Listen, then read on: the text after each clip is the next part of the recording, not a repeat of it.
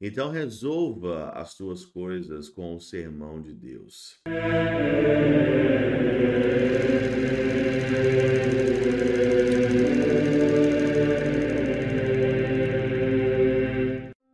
Em nome do Pai, do Filho e do Espírito Santo. Amém. Olá, meus queridos amigos, meus queridos irmãos. Nos encontramos mais uma vez aqui no nosso Evangelho, no nosso Teoses, Viva de Coriezo, Percor Maria, nesse dia 27, né, nessa sexta-feira, na nossa 29 semana do nosso tempo comum. O Evangelho de hoje, Lucas, capítulo 12, versículos 54 a 59. O Senhor hoje, ele fala sobre o adversário que nós temos pelo caminho, né? E quem que é de fato o nosso adversário, né?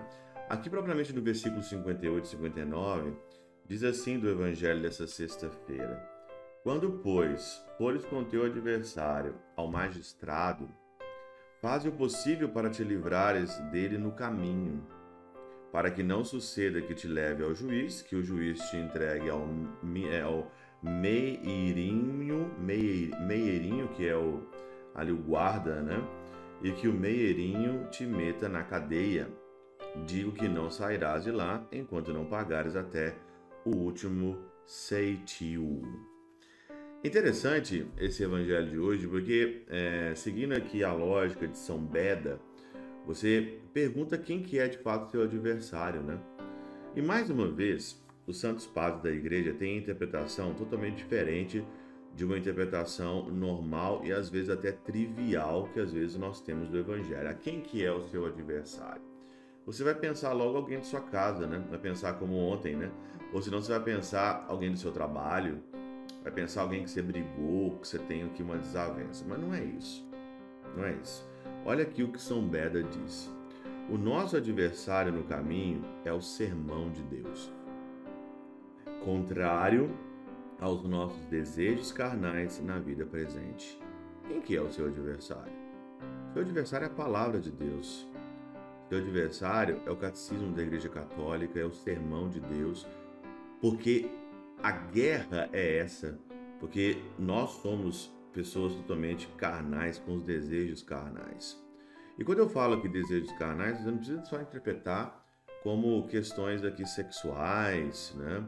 fornicação, pornografia, masturbação, algo assim, mas os desejos mesmo dessa carcaça, desse corpo. Desejo de consumir, de beber demais, de comer demais, de ficar com preguiça, de ficar na zona de conforto, né? Esses são os desejos da carne. O desejo que nós temos que lutar para não deixar a carne dominar a nossa razão. Então, o sermão de Deus é o nosso adversário. Então resolva as tuas contas com o teu adversário, né? Acerte as contas. O Senhor está pedindo para você não ser mole. O Senhor está pedindo para você ser santo. Então resolva isso ao longo que está no caminho. Livra-se dele quem se submete aos seus preceitos. Livra-se dele quem se submete aos seus preceitos. Do contrário, é entregue ao juiz, porque o pecador, caso tenha desprezado o sermão do Senhor, será detido como réu no exame do juízo. Você se livra quando você se submete aos preceitos do sermão de Deus. Então você se livra dele. Acabou. Você está livre. Né? Agora, se você não se livra dele, você vai ser entregue do juízo. Né? E o juiz ali, ele vai pedir contas do que você fez de fato com a sua vida o juiz o entregará ao meirinho, isso é, ao espírito maligno, para que satisfaça a vingança, e o pecador será metido na cadeia, que é o inferno.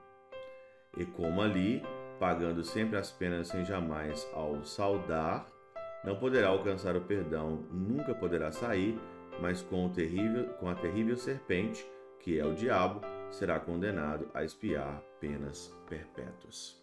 Não precisa nem de mais outra explicação a não ser essa daqui. Então resolva as suas coisas com o sermão de Deus.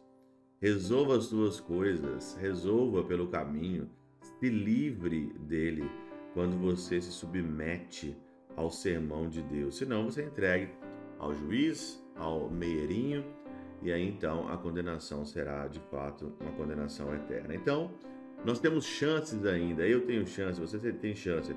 O adversário não é aquela pessoa que não gosta de você, que bateu boca com você. Olha, o adversário, seu adversário no caminho, como disse São Beda, é o sermão de Deus. Pela intercessão de São Chabel de Mangluf, São Padre Pio de Peltrautina, Santa Teresinha, do Menino Jesus e o Doce Coração de Maria, Deus Todo-Poderoso vos abençoe. Pai, Filho e Espírito Santo, Deus sobre vós e convosco permaneça para sempre. Amém.